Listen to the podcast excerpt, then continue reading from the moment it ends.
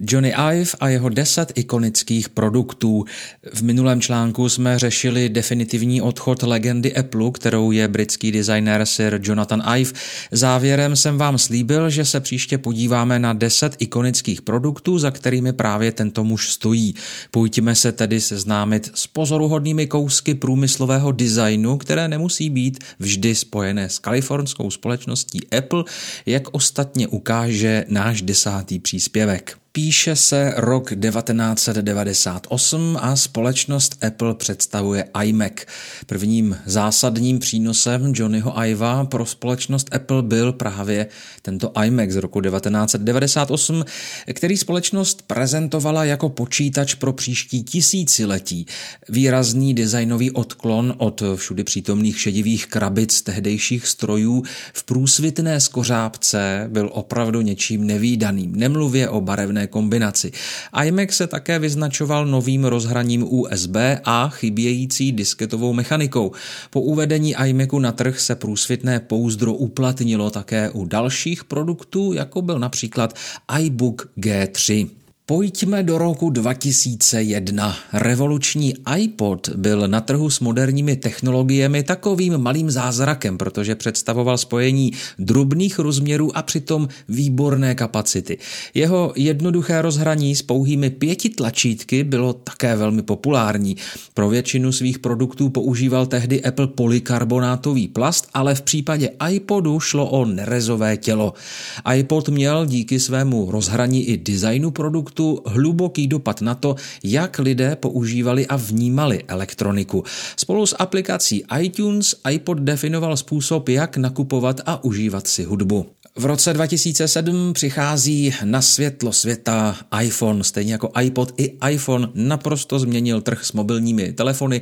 Prvním vstupem společnosti Apple do tohoto segmentu byl právě iPhone, který způsobil velkou revoluci v koncepci telefonu. iPhone byl vlastně iPod se širší dotykovou obrazovkou s možností procházet velmi snadno jednotlivé části operačního systému. O rok později tady máme MacBook Air, který byl představen jako nejtenčí notebook na světě a tehdy hlavní design designer společnosti Apple Johnny Ive pečlivě dohlížel na jeho elegantní design. V průběhu let se díky mnoha inovacím stal MacBook Air jedním z lídrů ve své kategorii iPad a rok 2010. iPad vytváří a definuje zcela novou kategorii zařízení, která propojují uživatele s jejich aplikacemi a obsahem mnohem intimnějším, intuitivnějším a zábavnějším způsobem, než kdy předtím, řekl tehdejší generální ředitel společnosti Apple Steve Jobs. iPad znamenal vstup společnosti na trh tabletů a v podstatě šlo o zvětšený iPhone. Nicméně v souladu s minimalistickou estetikou společnosti byl iPad bezproblémové a jednoduché zařízení, které uspokojilo uspokojilo potřeby svých uživatelů. V roce 2013 vychází iOS 7, který navrhl Johnny Ive tak, aby jeho uživatelé měli příjemný zážitek z jeho používání, zejména díky přehlednosti. Ive totiž věří, že jednoduchost není nepřítomnost nepořádku, ale důsledkem minimalismu. iOS 7 byl první velkou aktualizací operačního systému od chvíle, kdy se stal Johnny Ive hlavním designérem hardwareu a softwaru.